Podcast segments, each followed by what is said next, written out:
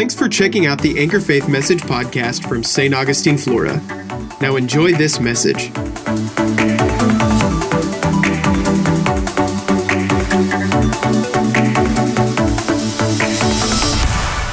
And um, we're going to start in Psalms 91. So I'm going to do half of Psalms 91, and then we'll do the other half next week. Okay? Uh, I'm going to read out the New American Standard, then I'm going to say a few things, and then we'll come back and actually break down the eight verses in the Passion Translation. All right? Amen. And we're going to break them down in 10 minutes of preparation because when you follow the Holy Ghost, you'd be amazed at what He'll give you. Amen. I've had people ask before, well, how do you study? Well, I'm always studying because I'm always meditating. There's not a time I'm not meditating on the Word, meaning something can come up. When I'm praying in the Spirit, I'm studying because I'm praying out mysteries, right? I'm connected that God at any moment could want to say anything. You know, whether that's a word of knowledge for a situation when you go into a store, or whether you've looked at some things in Scripture and, and, you're like, I have no idea what God's talking about. But six months of praying in the Spirit and just other study, all of a sudden the Lord can turn that truth on like that. If you're always in a position that you're desiring to know the things of God. And so, you know, because we go and read the Bible, I mean, that's our strongest asset at Anchor Faith Church is that we actually read the Bible. And we challenge everyone to read it year after year after year after year because it's not just a book like a library, it's God speaking to us. And how many can testify with me that every time you come through it in a year, you're like, I've never seen that before? Like God shows you something you never saw. You've read it a hundred times even. You're like, really? Where was that at? How many of you saw something different in John 3:16 on Sunday? Right? So that was different. Well, because God could continue to expound us in what he's saying and full meaning of what he's saying. That's why when he uh, when he asked, you know, the disciples, well, who do you say that I am? And Peter said, you're the Christ, the Son of the living God. Remember what he said? He said, he said, um, flesh and blood has not revealed that to you. Meaning, you can't get this knowledge on your own. You can have the information, but it's not real to you. The Bible is not us trying to find knowledge. The Bible's about us trying to discover revelation. And revelation will reveal knowledge. It, knowledge alone is not enough. We must have revelation knowledge. Because again, uh, it was revealed to Peter by revelation knowledge, but my Father who's in heaven has revealed to you that I'm the Christ. And because he recognized and knew that, right? He understood that. Now, he didn't know what all that meant because he didn't realize, you know, well, you're the Christ, you're the king, so let's get you on the throne. And if somebody tries to kill you, I'm going to take them out. And he's like, you don't know what you're talking about. You're talking like the devil, right? So, in one sentence, he's hearing from God. The next few sentences later, he's hearing from the devil. Um, you know, that can happen, but it doesn't change that he believed he was the Christ. Okay, he had revelation. But the seven sons of Sceva, which is a left handed um, Jewish um, um scribe, Pharisee, you know, religious leader, um, they went to try to rebuke demons the way Paul did in the name of Jesus. Now, see, they had knowledge of how Paul performed the exorcisms, meaning rebuking demons that were literally possessing people. But because they didn't have revelation knowledge, then when they tried to do it, they got whipped, stripped, and beat up. And a lot of times believers are getting whipped, stripped, and beat up because they're quoting a scripture that they have a knowledge about, but not revelation.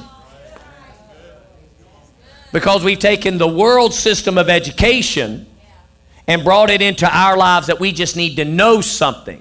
You know, how many tests did you take that you knew it, but then the next year you couldn't remember what you got 100 on the year before? right? So it really wasn't a part of you, it was just something you had in your memory bank long enough to pass the test paper. But it's not a part of you where now you can quote it, say it. You, it's a part of your being. Right? So when you get around people who have fields of study, it's a part of their being, it's their life. They're always talking about it. They can converse and, and but it, we should be this with the word of God but in revelation, knowing that it works this way and that way only. Okay. So in Psalms 91, we'll start verse 16. I'm going to read the whole chapter um, because it's definitely good for us to know this. He who dwells in the shelter of the Most High will abide in the shadow of the Almighty. I will say to the Lord, my refuge and my fortress, fortress, my God in whom I trust. It is for it is he who dwells, who delivers you from the snare of the trapper and from the deadly pestilence. He will cover you with his pinions, and under his wings you may seek refuge. His faithfulness is a shield and a bulwark. You will not be afraid of the terror by night, or of the arrows that fly by day, or of the pestilence that stalks in the darkness, or of the destruction that lays waste at noon. A thousand may fall at your, uh, at your side, ten thousand at your right hand, but it shall not approach you. You will only look on with your eyes and see the recompense of the wicked. For you have made the Lord my refuge, even the Most High, your dwelling place. No evil will befall you, nor will any plague come near your tent. For he will give his angels charge concerning you to guard you in all your ways. They will bear you up in your hands that you do not strike your foot against a stone. You will tread upon the lion and the cobra and the, the young lion and the serpent. You will trample down. Because he has loved me, therefore I will deliver him. I will set him securely on high because he has known my name. I will cast upon, he will cast upon me, and I will answer him. I will be with him in trouble and will rescue him and honor him. With a long life, I will satisfy him and let him see my salvation. Amen? Well, that's good news, isn't it? Aren't you glad that Psalms 91 is for the believer? I said it's for the believer. But it's not just for the believer, it's for the believer who dwells. So let's go back to verse 1 in the New American Standard, real quick, and then I want to say a few things. He who, this is qualifying. It's a qualifying statement. It would it implies if you don't dwell, then 91 doesn't apply. The assumption is is because I'm born again, I'm already dwelling. In one sense, that's true. You've been given the right to dwell. And we're going to dis- to define this word dwell here in a second. Okay? Uh, actually, uh, Chelsea, no, I guess there's no. There was a chair right there. What happened to the chair? Oh, get, bring that chair up here, Nick. So um, it says, He who dwells. Dwells is an action, uh, it's, it's something that's continually happening. Dwells, not dwelled or going to dwell, but dwells. That's where they're at. So this word dwell literally means sit, abide, or it means remain. So now, once I'm here, I'm here. I'm dwelling. Okay, am I dwelling now?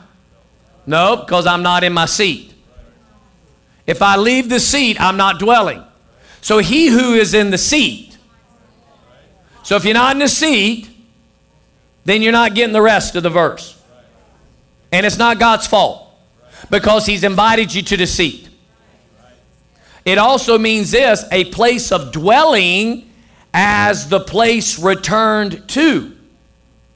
So it's like you're coming back to your seat.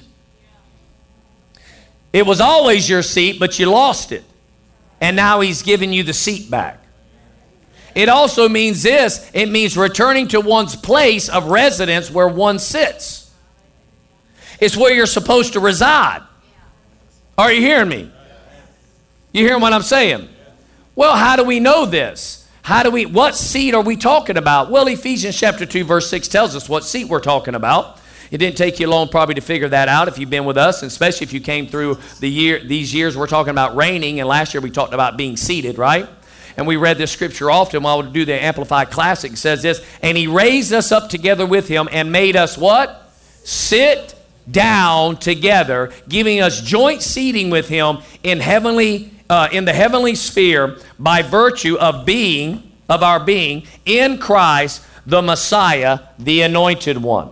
So, Jesus, when we made Jesus the Lord of our lives, he says, Come sit on the throne with me. But if you're going to have the Psalm 91 covering, you're going to have to dwell here. This is where you dwell.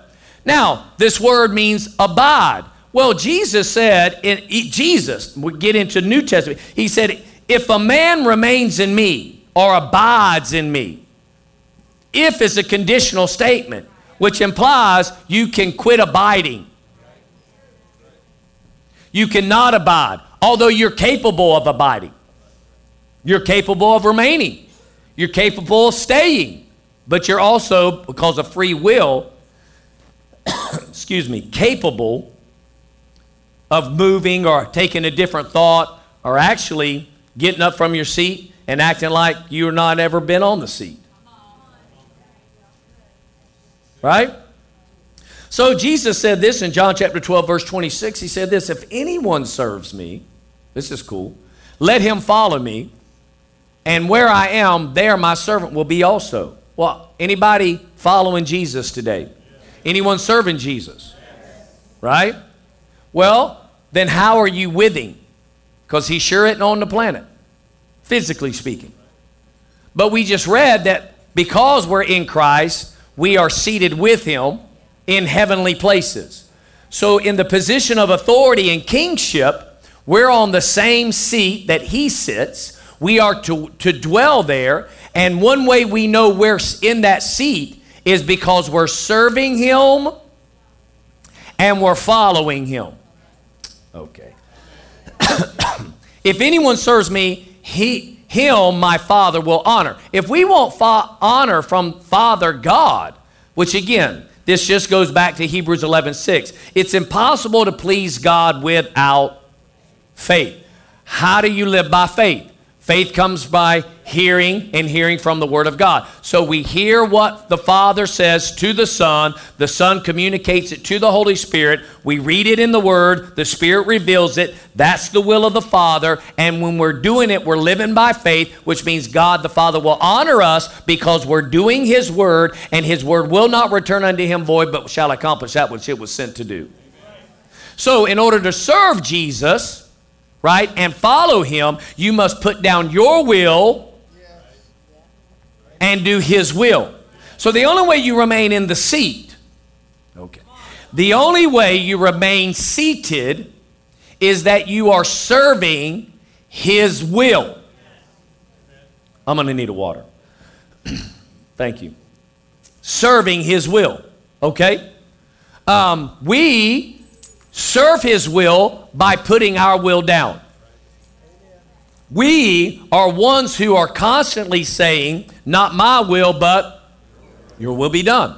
So, again, a lot of people are reading Psalms 91, but they're not positionally staying where they need to be so that God can do all that He wants to do. Because here's the thing God's mercy will do a whole lot. Can I just say that?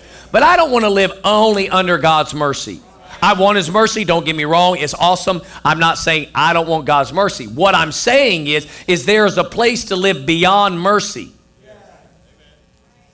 There is a place to live in grace. Now, grace that I'm talking about is not um, unmerited favor grace. That's the grace that was afforded me before I came to know Christ. I'm talking about the empowering grace, the same grace that Jesus had on him when he came to the planet because there's nothing Jesus didn't deserve. What he didn't deserve was, the, was your sin. That's what he didn't deserve because he was a man who knew no sin but became sin. So the grace on his life was the, uh, the power of God to resist temptation and not yield to the flesh and commit sin or disobey dad, the father. So what did he say? I only do what dad says. He said, I'm only doing the will of my dad. If you see me doing something, it's because the father's told me to do it right? I'm serving him and him alone. And because of that, he dwelled with the Most High. He was guaranteed he would overcome. That's why he could go to the cross. Because dad's going to have to raise me from the dead. He said he would, he will. All right? He said he would, and he will. So these are positions that, again, if anyone serves me, if it's a conditional statement. All of us in this room, I don't care that we're born again, we can choose to not serve God. You have to understand that just because you were born again and now your spirit man is alive to God and has the capacity and desire to want to hear God. And if anybody, if you would think back on the day you were born again, because some of y'all, you've not been born again for so long, or you were, excuse me, you, it's been so long since you were born again, and because of life's challenges, some of us have gotten jaded and even offended or haven't grown up by renewing our minds and we don't know who we are and we've just accepted well at least when i go to he- when i die i go to heaven mentality but when a person is born again, and some that may be here today that that wasn't too long ago, I mean, it's like you can't help but want to read the word. I mean, you want to. You're like, give me a, give me something else to read. Give me something else to look. I need to be in, I want to worship God. I want to be in, I mean, it's just like that. I mean, we saw it on the day of Pentecost in Acts chapter 2 when they came into the kingdom of God and 3,000 were added to the to the souls were added that day. They continually came to hear the apostle. They were like, I'm alive. I want to hear what God has to say. Right? But then the devil tries to come and act like it ain't that. He tries to trip you up some way or the other. And if you quit trying to renew your mind, then he will trip you up and he'll get you off your seat. He'll get you off your seat. Because make no mistake about it, get this. If Jesus Christ never sinned and the devil went after him, he's not entirely intimidated with you just because you get into God's kingdom. Because if you don't know who you are, he can still beat you up. If he don't know, if you don't understand you're in a seat that you can remain in. All right? We also know this according to Revelations 3:21. Look at this. He who overcomes will I will grant to him to sit down with me on my throne. Thrones are in kingdoms, not religions, right? As I also overcame and sat down with my Father on his throne. What I'm saying is is that the Bible's very clear of where people are. I mean, it's really easy to figure it out. It's really not that hard. People who are not born of God, it's very easy to see where they're at. You can see it in their lifestyle, their behavior, all those things. Someone who knows who they are in Christ and lives in a seated position, it's pretty obvious who they why because when trials and tribulations come when they just go through it and it's like you're like wondering how are they going to make it but yet they get and you're like in awe of that but then you know the one that's born again but don't stay seated because you know what? They're getting beat up. Trouble's coming. You can hear it in their voice. They're whining about it. I mean, they're struck. And the reason why, well, where's he? Is because you come off your seat. I mean, we're all going to go through the storm, but stay in your seat so that you can actually get the Psalms 91. Because I'm going to tell you right now, no one says that a symptom can't come, uh, a challenge can't come, uh, uh, uh you know, Trouble won't come. In fact, Jesus said, In this life you'll have trial and tribulation, but be of what? Good cheer. The person who's laughing during the trial is seated. Now, the one who's laughing during the trial feels like crying. Doesn't mean they don't feel like cussing and crying and getting extremely fleshly about situations. Sure, but we have to just make a choice. My wife and I made a choice to stay seated today. We had a leak in our uh, dishwasher, right? It's been there for a while. But you know, when it's just Marcy and I, no big deal. I mean, we don't really have to load up the dishwasher much, right? Well, you know, I have more kind of at the house right now. So the dishwasher gets loaded up a lot. Well, that leak didn't, what it was doing to my cabinets underneath accelerated. Yeah. You open up underneath the kitchen sink, and all of a sudden, this bow's happening.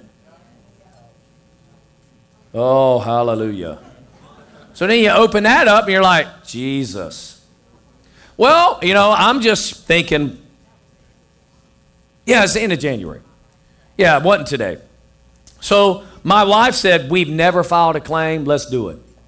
So she was like on the phone, had an adjuster come out, do the whole deal, and they cut us a check. Problem is, they cut a check with the old mortgage company, not the one I'm in. So now I have a check that's no good. Yeah. Ha ha ha. So now we're having to call and say this isn't the right one, even though we tell them who our person is. Well, the thing is, the mortgage I'm in now, I've already refinanced with them, so they actually have a number that's inactive and a new number.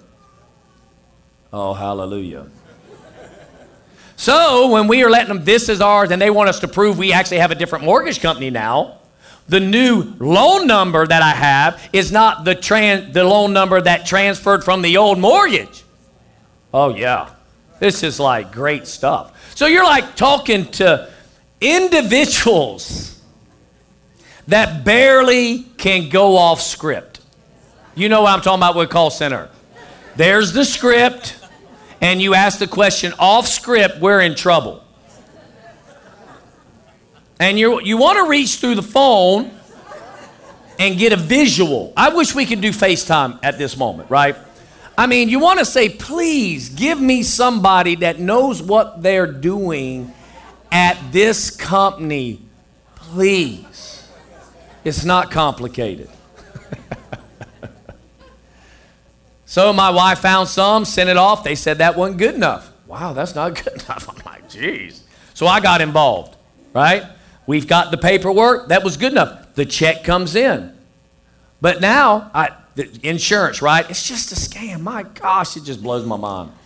So it's my house, it's the damage to my house, but I have to have our mortgage endorse the check.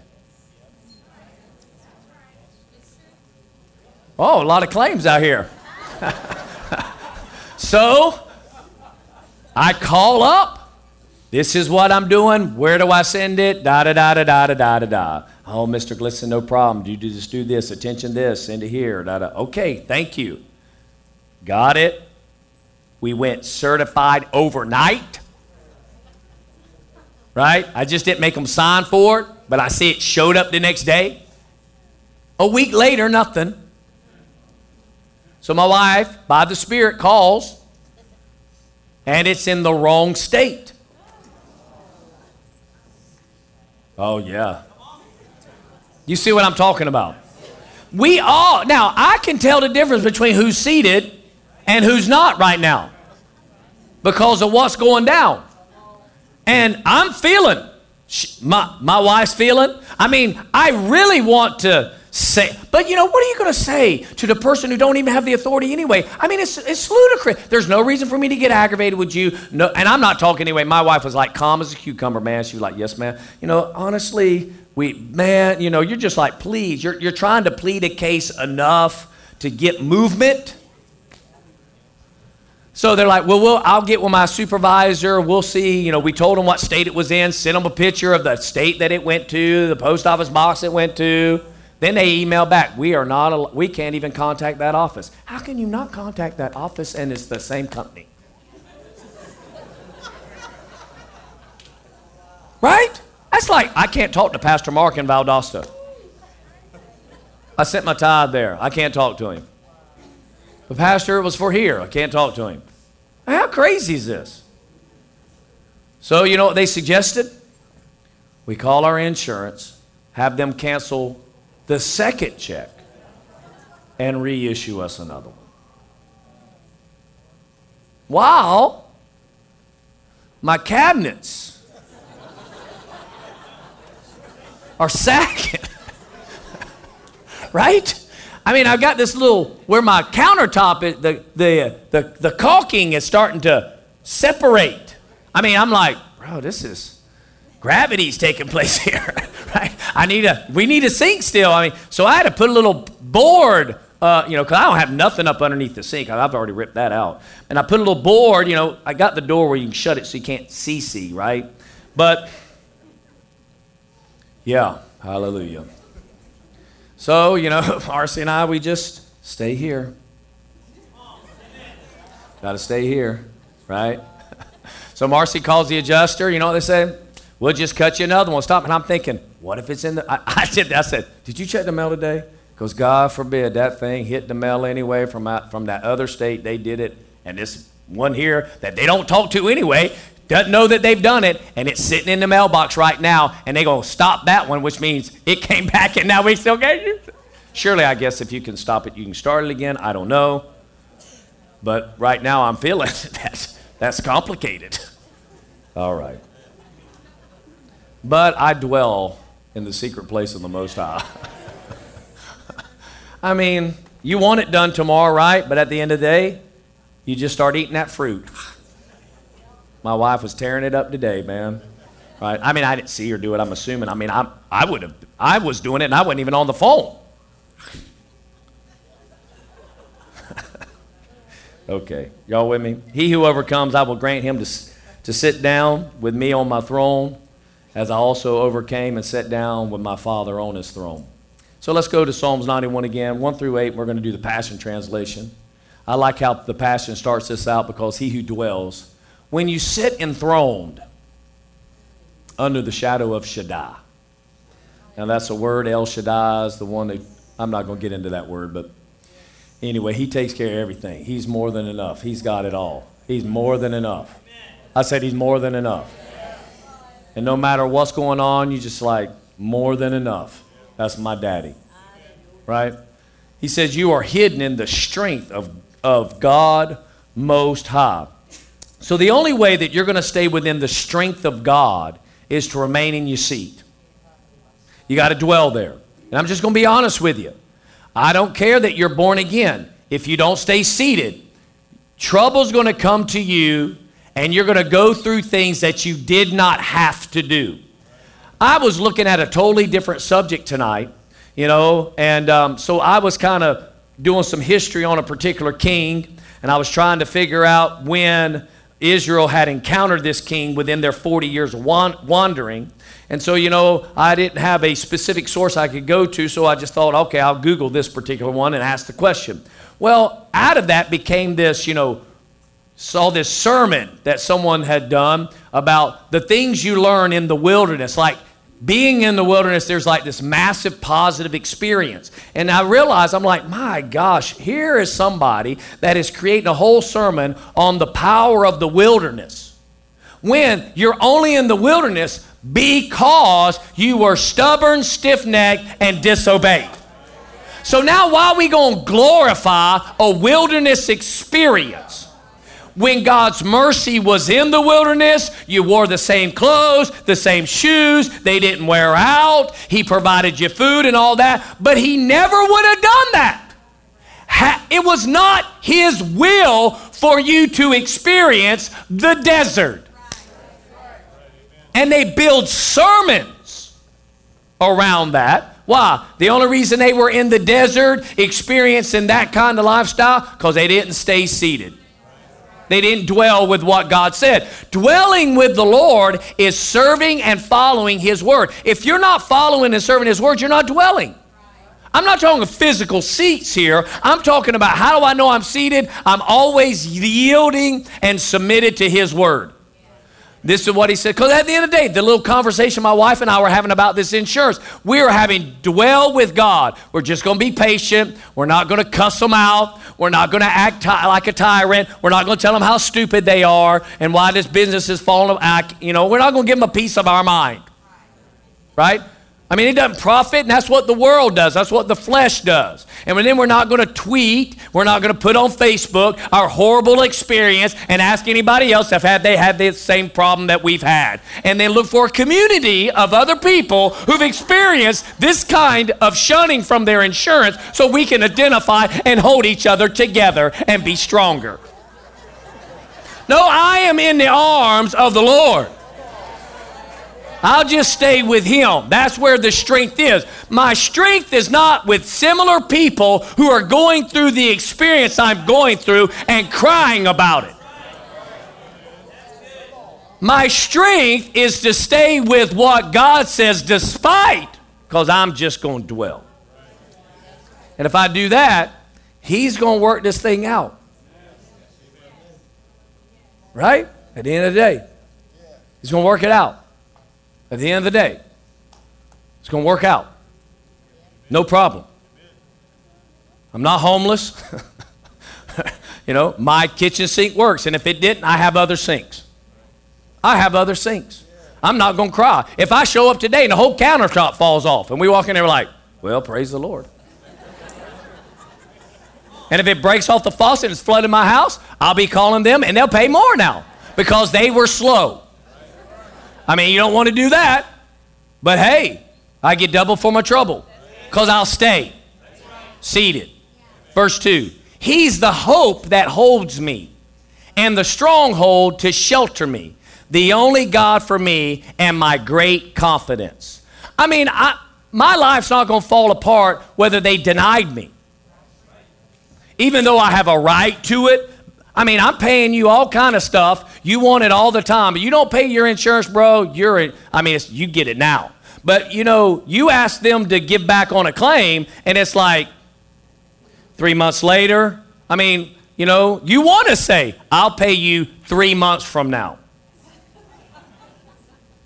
You know, I'm to need, I'm to need somebody else to endorse the check I'm sending you for insurance. you know what I'm saying? You're like, what? Okay. I mean, because at the end of the day, Freedom Mortgage is not paying my insurance. I am. But yet they get to endorse it. Hallelujah. Okay. Anyway, he's the hope that holds me. So he's my hope. He's my confident expectation.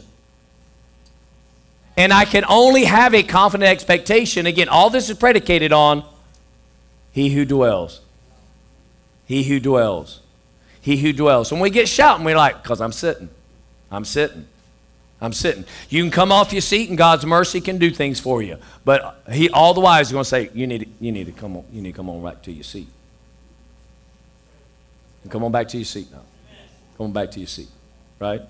And when we're dealing with people and when God's using us to help bring mercy to people, we need to say, now listen, man, you need to get to your seat. Because I'm telling you right now, you, there's authority where you're at, there's protection where you're at, there's hope where you're at. Because he'll take care of you. No ifs, ands, or buts.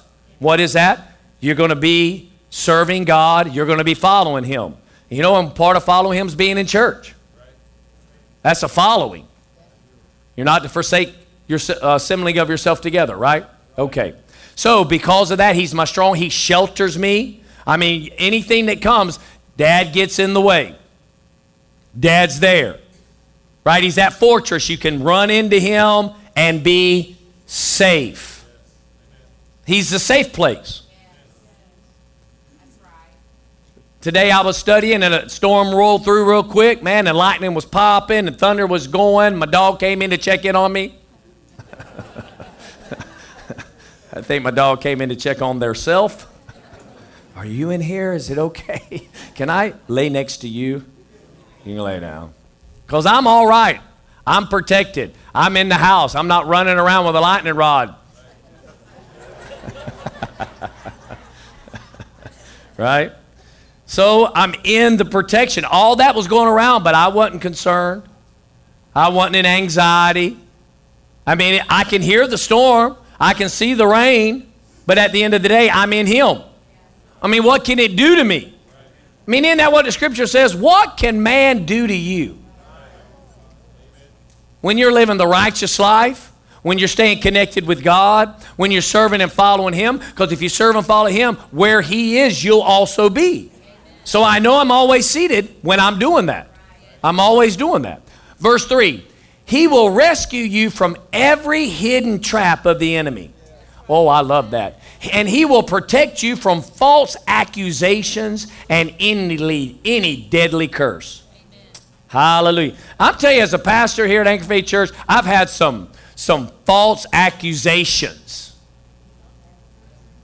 I've had some deadly curses. Right? But you know what the Lord did? He protected me. He protected me. I mean, you know, and, and, and on their social media platforms, you know, they would say certain things, but I'm not retaliating. I don't have to retaliate. I don't have to say anything. Why? Because God is there to protect me. He will allow the integrity of who I am to ultimately come to the surface. Amen. And if you're always trying to run down your reputation to keep it intact, then you've gotten off your seat. At the end of the day, you've gotten off your seat. We have to be people who realize that God is there to protect us from different things. But you know, the beginning of part of this verse, I love this. It says, He will rescue you from every hidden trap of the enemy. You know what? I don't live a what if existence. What do I mean by what if? What if this happens? And what if that happens? And what if this happens? And what if that happens? And what if this happens? And what if that happens? You know, you will what if yourself crazy where you'll be afraid to get out of the house. You'll be because you'll be like, what if this happened? What? And you'll try to create a life where you deal with all the what ifs of life. I'm not saying you can't plan, right? But your planning should be led by the Spirit. Your planning should at least have a peace about it. Again, what if I lost my job? So I'm going to save at least a month's worth of stuff. Now, if you want to do that, you can. No problem. Just make sure the what if is not a fear what if, because if it's a fear what if that you're saving for a month, then what you fear will come upon you. You'll lose your job, and then you'll say, Well, thank God I saved that. When the reality is, you called it to yourself because you were doing the savings out of fear of something happening, not out of general practice. Meaning, I'm going to save this. I'm just giving a hypothetical, okay? I'm not telling you to save a month. I'm not saying that, okay? I'm just giving a general application. I'm just saying if you said, I will do this, and you have a month's worth of bills, you know, your head, so to speak, where you can pay everything in the event something took place, you have that cash on hand, let's say six months, whatever. But if the Lord comes through and says, I want you to sow that, well, no, that's my what if.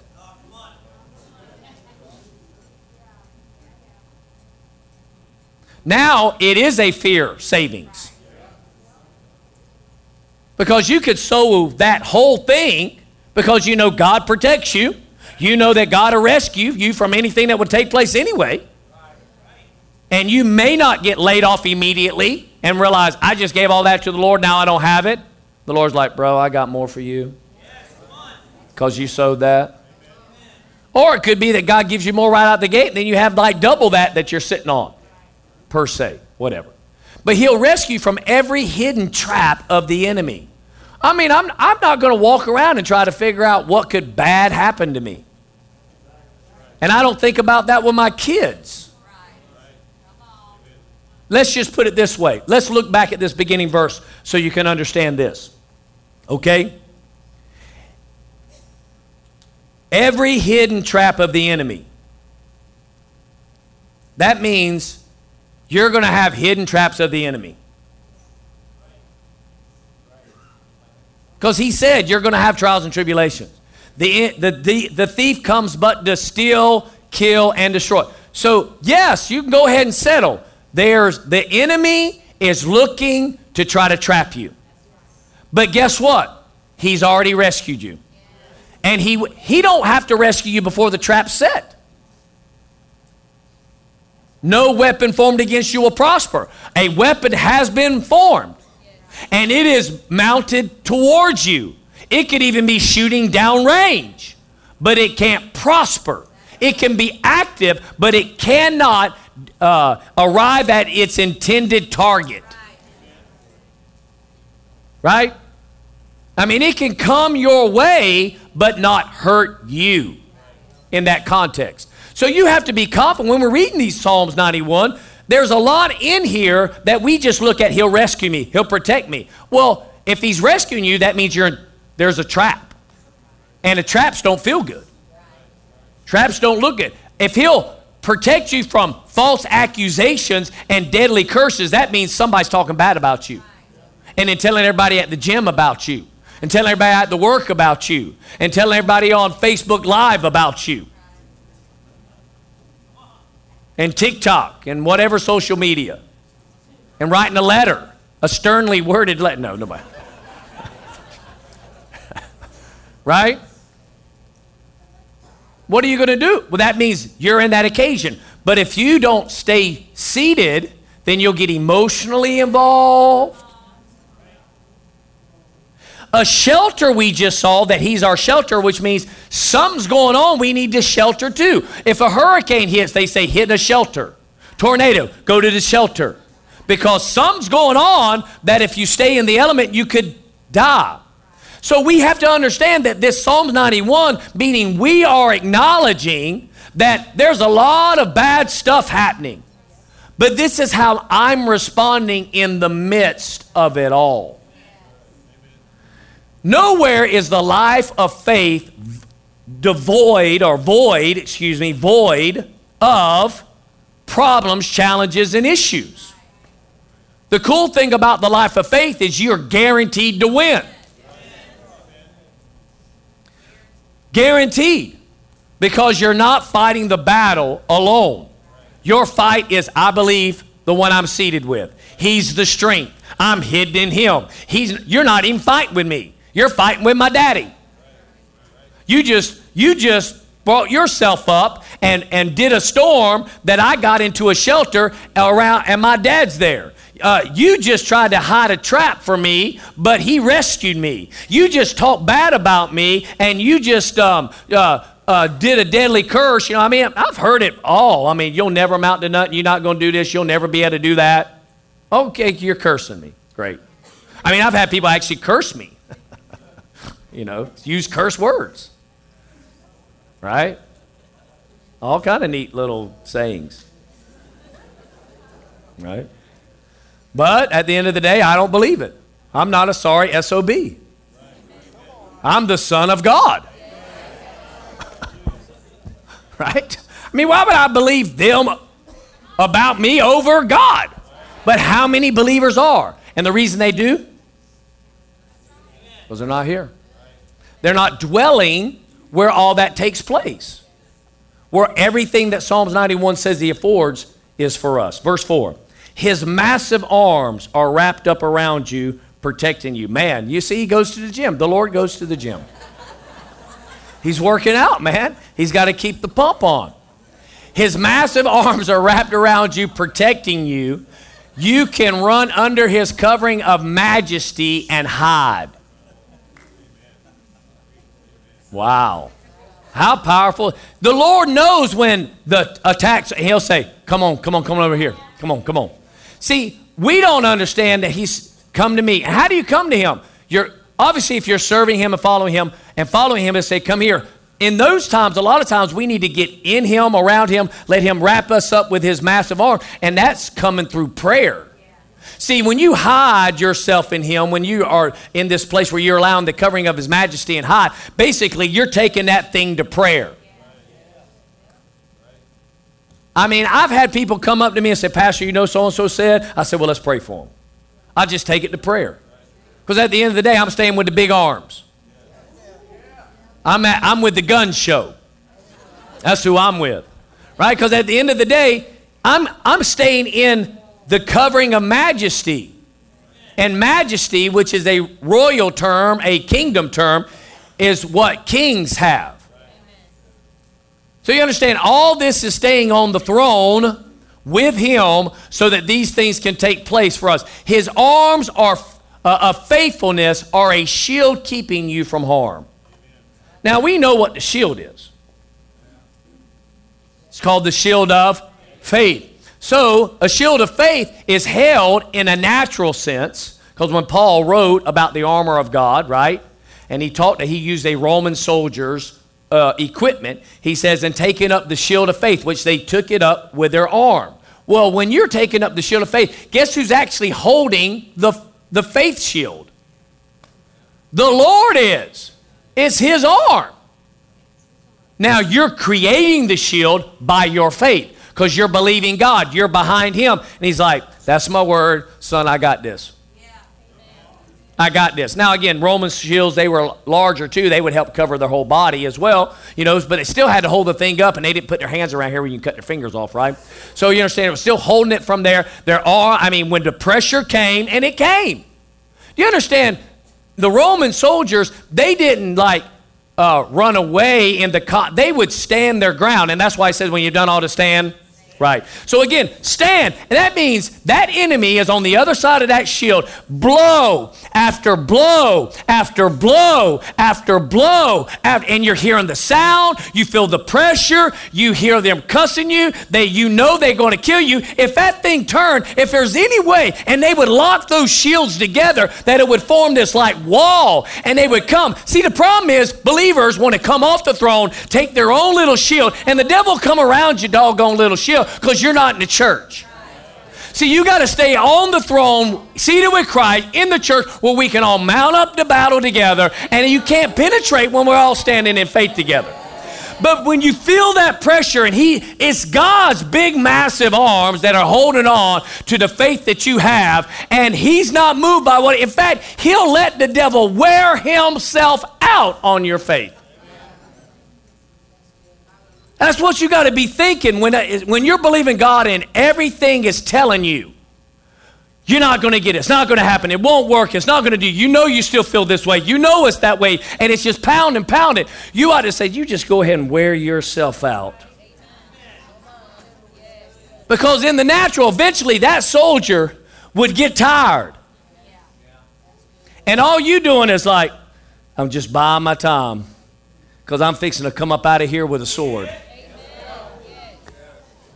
And you ain't going to have the strength to stop my sword because you have been worn, you've wore yourself out on my shield.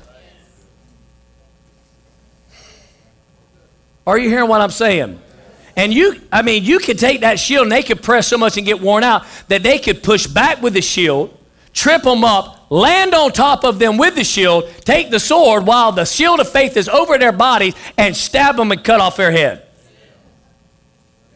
I understand that may seem a little graphic, but the devil's not a nice guy. And we shouldn't treat him like he's civilized. He is not civilized.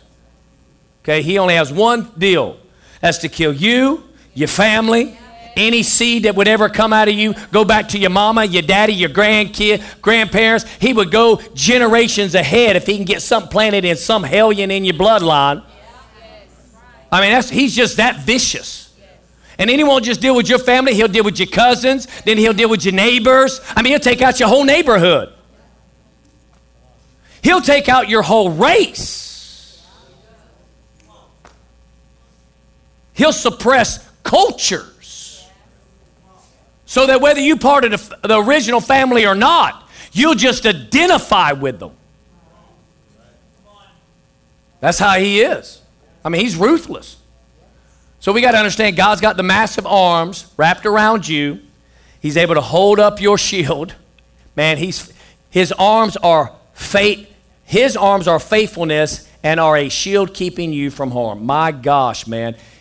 The, nothing the enemy could ever throw at you would ever wear out the Lord. Will never happen. But that's because you dwell right here.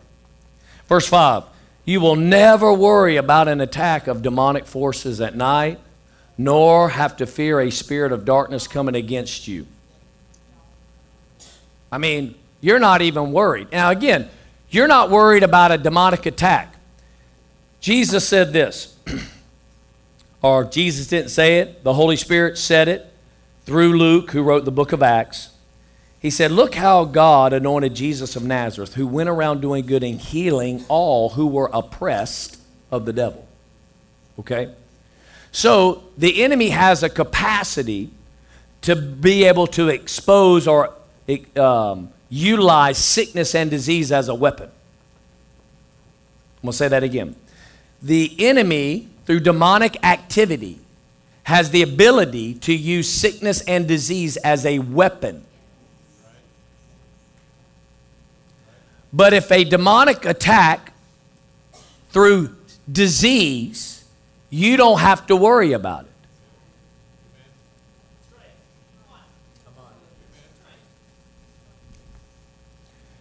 If there's a demonic attack of disease, you don't have to worry.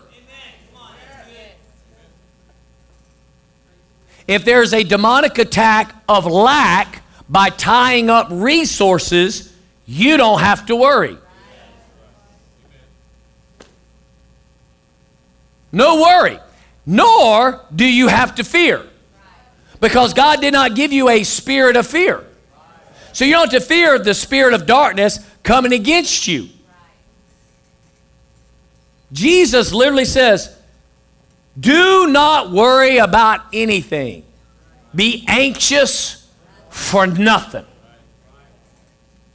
See, when you dwell, no matter what demonic attack is happening to the known world, you're not worried and you're sure not afraid. Because the Lord's not afraid. He is not seated in heaven going, I sure am afraid for my kids right now. Because that's a rough world they're in. He's not. What he's saying is, I wish my kids would get in the seat that I'm in right now and realize who they are because they'd push back every form of darkness. It would never hinder them one bit. And it doesn't matter how much attack it comes on him, no matter how much it tries to plan, scheme, devise, try to do, no matter what sources they use to try to destroy their lives, it cannot happen. I'll always bring them to the top. And not only will I bring them to the top because I'm El Shaddai, it'd be more than enough. I will let the world know that I'm their God. A lot of times we want this expression of God, this demonstration of God. But not only does God demonstrate himself in the gifts of the Spirit,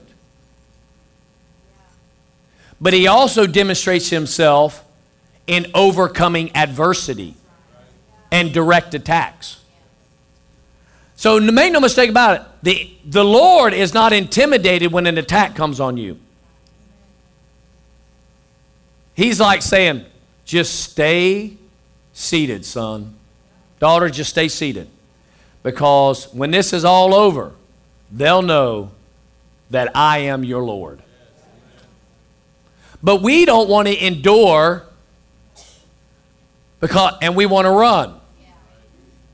We want to get off the seat try to handle it ourselves, fix it ourselves. I can't do this, Lord. You can't do it. Stay seated. That's what he's saying. You can't do it. Stay seated. Because you're going to do it with me. In me, you're going to be able to do it. He goes on in verse 6 says, Don't fear a thing. So think of something you fear. And that's a thing. So don't fear it. I'm afraid of the dark. Don't fear it. Right? Don't fear it. Don't do it. Don't fear a thing. And this is what he means when he says, Don't fear a thing. Whether by day or night, demonic danger will not trouble you, nor will the powers of evil launched against you. Meaning, you don't have to be wringing your hands and being concerned about all that's trying to come against you. You, this is the, I, this is the most carefree life ever. Carefree life ever. Carefree life ever. It really is. Hallelujah. I mean, it's so awesome. And I mean, I just deal with stuff as they come. Why? Because I don't think I'm going to have a bad day, even when bad tries to show up in my day. right? At the end of the day, I'm going to stay with the Lord, stay seated, and we're going to overcome. And even if it doesn't manifest today, next week, or a month from now, it will manifest because I'm not coming off. I dwell. I dwell in the secret place of the Most High because I'm not going to fear a thing. Well, what about what's going on with Russia and Ukraine? What are we going to do? I, I'm not afraid. I'm not afraid of the Antichrist. I'm not afraid of wars and rumors of wars. Are they horrible? Yes. Are they bad? Yes. Are people dying? Yes. But that's happening because we're in a world of sin, and the majority of the planet are, is not even in the kingdom of God. So their whole life calls death to it. They're demanding sin to pay his wage. And there's nothing you can do. Your crying doesn't stop that because you can't stop sin from paying its wage. You can't pray, Lord, don't let the wage of sin in their life pay. It's going to pay. You can say, Show mercy, Lord, and the Lord can continue to have mercy. But at the end of the day, the Lord Himself will say, It's really not my problem. They are pulling it to them, and I've done everything I can to have shown mercy in their life and bring them out of that, but they just refuse. And at the end of the day, wage is coming, payday's coming. Now, when I say death, I don't mean ceasing to exist on planet Earth. I'm saying it could be a separation of a job. They're constantly in fear that they're going to lose their job because we're in inflation and man with the supply chain and all this stuff and they're worried and they're wringing their hands and they're concerned about it and you know how our government is and you know how this is and you know how and next thing you know they get laid off and the Lord's like man I man I was doing everything I can I'm talking about even with believers but even more so for sure the devil's kids but even a child of God, who I believe God extends further mercy and more long suffering because of a covenant therein. But if they will not dwell there, they will eventually get in places that the devil will have a legal right to be able to bring calamity into their lives. And it's because they were fearing a thing. That's what happened with Job. Job's problem was not God ordained. Job's problem was the thing I have feared has come upon me. And his fear wasn't even for his own life. That's what's so sad. His fear was for his kid's life. That he could only take responsibility so far. Wow. And because he was trying to take a responsibility further than he could, it started to affect his own life. But because he maintained his righteousness with God, right, never cursed him, because that was the condition that if I do these things, because the Lord said he's in your power, that's what he said, which means that the enemy had the power because he was God of this world. So, he's in your power. Those things on the earth are in your power anyway. That falls within your dominion, the dominion that Satan got from Adam. That's how you need to read Job instead of the Lord did it. Just because it says the Lord, just because he said the Lord give, the Lord take it away, the Lord didn't take it away. The devil took it. The devil killed his kids, the devil killed his livestock, the devil tore down their houses and messed up all that. The devil put the disease on him because he's a skin suit. But the Lord limited the disease. He says you can't put a disease on that would release his spirit out of his body. In essence, he can't die because he's done nothing worthy of death. You're creating a condition or, or speculating a condition can occur that he's going to curse me because he's allowed fear to open the door where the devil had a legal right. Have you considered my servant Job? So some of y'all are afraid of what's going to happen. I mean, because there's a real like health care craze going on, right? And I think you should be healthy. I'm a healthy person myself. You know, hopefully you could see that. Um, but you know, I try to watch what I eat. I try to exercise. I try to make sure what I put in my mind. But some people get overboard, getting afraid that if they t- listen, I have scripture that I could eat, drink deadly poison and don't harm me. Now, I'm not going around drinking deadly poison and say, see what God you can do. But what I'm saying is, I'm not freaking out just because something that I've learned isn't the best. If it shows up, I'm not going to catch something. Because now you've taken your health to an extreme, and what you are fearing, because that's why you did away with all those things. And here's the crazy thing about sin this is crazy thing about sin. The healthiest people can still get cancer because sinful lifestyles will bring it. I don't understand how I got it. I mean, I eat all organic. I mean, only grass fed. No, no GMO, G, GMOs and HMOs and HOAs and whatever. I mean, I eat. I understand. I'm not bad. I'm just saying our mentality because too many have gotten into the Google and into the conspiracies. I'm talking political, I'm talking food, I'm talking every sector of society.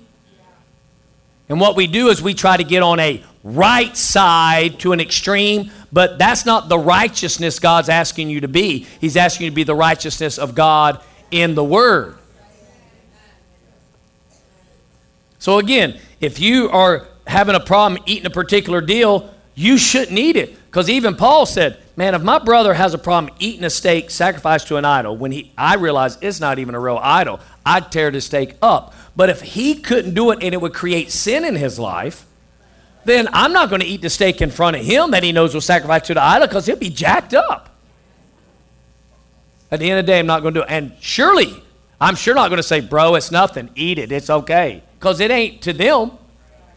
And that's a personal conviction now, not a law of God and a standard of holiness. All right. So, there's a lot of fear out there that people do because the enemy will take a righteous perspective. Because remember, in the garden, and I need to close this down. In the garden, or not in the garden, um, uh, in the temptations of Christ, when Jesus said, It is written, the devil's like, Well, I know Scripture. And he quoted Psalms 91. We'll get to it next week, the verse he quoted. He quoted it. Well, it is written, which means he'll make you think this is a godly choice.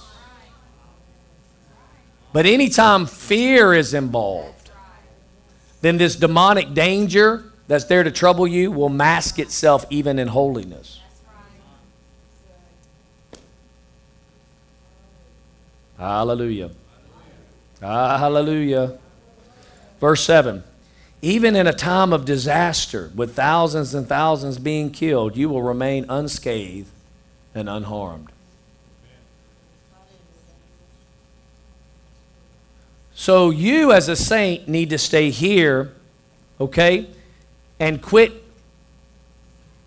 quit listening to, but Aunt so and so went to church. And she was believing God.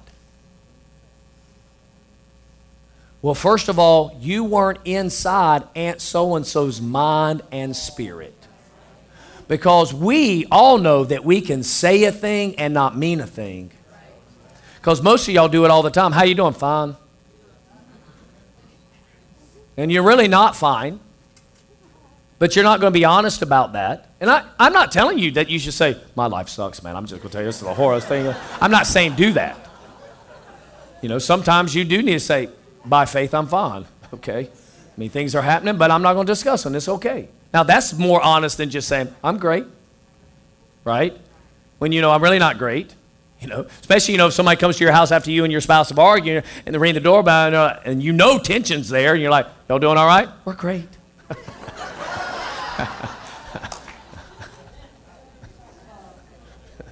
now, the truth is, man, we were just having this knockdown drag out. I mean, and we realized we got in the flesh about this, so I'm sorry, honey. I'm, we're going to have to repent in front of you. I don't even, maybe you're over here because you heard us screaming. I don't know.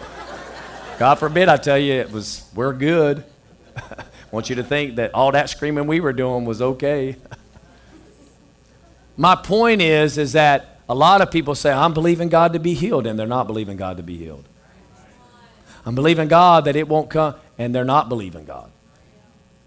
So I never take someone's ultimate experience as God's voice. I always stay with God's voice. I don't know what happened with grandma. I don't know what happened with my dad. I don't know what happened with, you know, sister so and so. But I know for me, the Lord says that it, even in a time of disaster, thousands and thousands can be killed, but I will remain unscathed and unharmed. And I'm going to say to that belief system. Well, don't you know people are dying in COVID? Don't you know people died with a car accident? Don't you know people died with an overdose with drugs? Don't you know people? All these things take place. I get it at the end of the day. So I better get to my place where I can be the most protected. I'm going to stay dwelling. I can't account for where everybody else is at. And what you don't know and what we don't know is maybe some of the things the Lord said to people prior to a situation taking place. I mean, we go so far to assume that the minute someone, some people really want to believe, but they didn't heed things earlier that hindered stuff. And I'm going to be honest with you, there are some things in life that are just a mystery and I cannot explain it to you. But if you're hinging your faith on something that took place that in Scripture we could say probably shouldn't have, and now all of a sudden we want to throw out everything because of this one, it's better to say there's something I don't know, and I'm just going to step back and just stay focused on a holy God and stay with His Word at the end of the day. So it shows that we have this capacity to always want to build our faith by our sight and not by the Word and Word alone. But we can't afford that in these days. We've got to stay dwelling in the seat where we're serving and following Him. His Word's the only thing. And no matter what's going on, we're like, man, because, man, sometimes, you know, especially during this, you're thinking, man, I thought those people were like believing God, but this whole situation has absolutely disrupted their lives. I mean, there's some people that came out and decided they weren't even going to follow God during some, some things that have been coming out. Denouncing Him, even. You're like, this is mind blowing. But you understand, that wasn't a one immediate moment. It was something that was getting in them, eating in them, staying in them, meaning they, they either were never they never stayed in the seat once because once you get born again, you get here. Born again gets you here.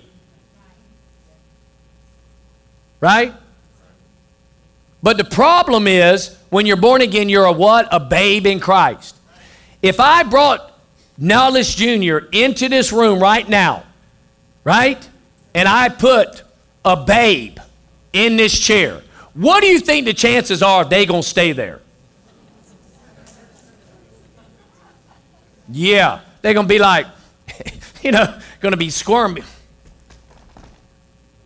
You know, and ready to go. How many times? Stay in your seat. You tell your kids, stay in your seat. Why are you getting up? Why did they get up? Well, when babes in Christ, we get up because we start going the way we used to, and the Lord's like, hey, whoa, whoa, come back. Get in your seat right now. Sit down while I'm trying to teach you something. Trying to teach you something. Got to stay right here in your seat now. Uh, I got you in the seat. I mean, you're, you're in this seat because I, I got you here. You're born again. I mean, that's what we're doing. So stay in the seat, child. Now, as we mature, we should be more like this when it comes to the seat. You ain't getting me off this seat, bro. I mean, this is what we should look like. Like, mm, in the spirit, like, try it.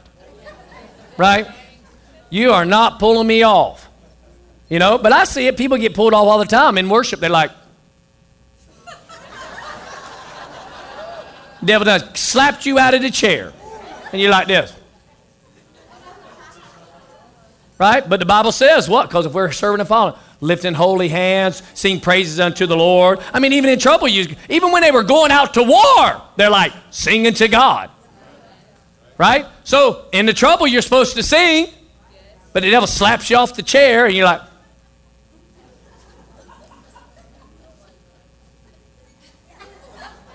I mean, how's that in the spirit? And how's that a, a, a connection with God? I don't even get it.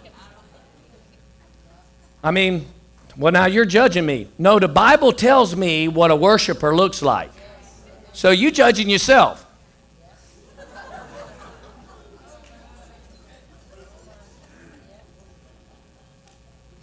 Hallelujah. right? Everybody just do this one time? Well. Wow, see, you did it. And I'm not even God. and not hard. It's not hard at all. Right? Amen. See, your life in the seat is more exposing than you think. Meaning, we know, we know, people know whether you're in it or not. All right, let's finish out with verse 8. Um, verse 8. You will be a spectator as the wicked perish in judgment, for they will be paid back for what they have done. Again, payday's coming for those who choose to never get in the seat, never choose to be with the Lord, and choose to live life on their own. And we'll actually spectate it. We'll watch it happen. I've seen it. I mean, honestly, for some of y'all that have been around for a while, you know some individuals that have been here before, but something happened and they left. Now, at the end of the day, I take any back, anybody repented. But they didn't leave for the right reason. And when you start seeing their life today, it's like really falling off course. Bad. Now, did we do that? No. They chose to take a different position with God. And as a result of that, their life has turned into a whole nother ball game. And when you look at it, you're like, wow. You, you are like being a spectator of calamity only because they chose to be offended, take an offense, walk in unforgiveness, think they heard something that they really didn't hear at all. Or God touched them in a service and said, Hey, it's time for us to deal with this because I love you so much. We just can't produce the fruit out of your life that we need to. And it's pruning season. And they're like, Don't touch me there.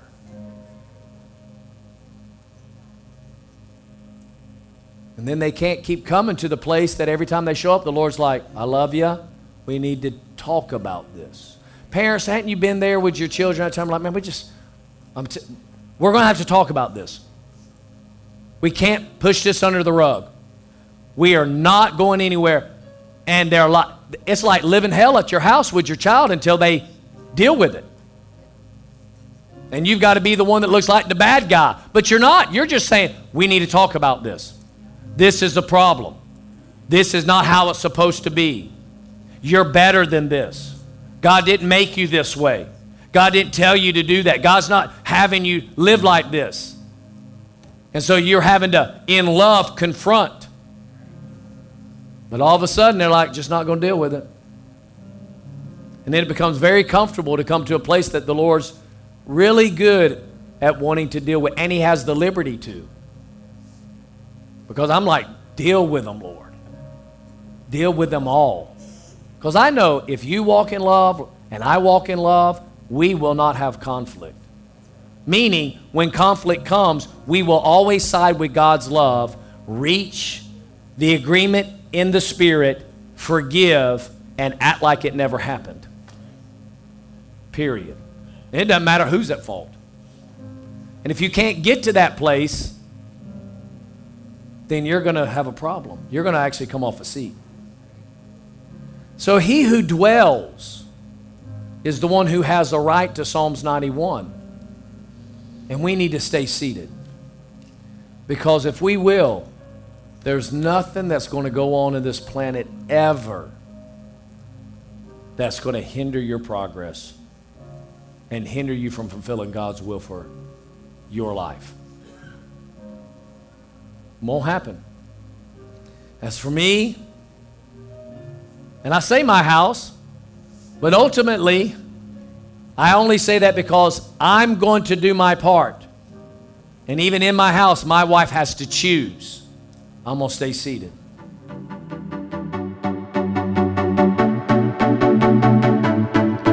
Thank you so much for listening to this message. If you want more, subscribe to our message podcast on iTunes, Google Play, Spotify, and SoundCloud. Rating and leaving a comment will go a long way with helping our messages get better circulation. If you'd enjoy watching our weekend messages, visit youtube.com forward slash anchor faith. We'd love it if you'd subscribe, leave a comment, or a like on the messages. If you'd like to find out more information about us and how we're influencing the world and help support the work we're doing by giving, just visit anchorfaith.com.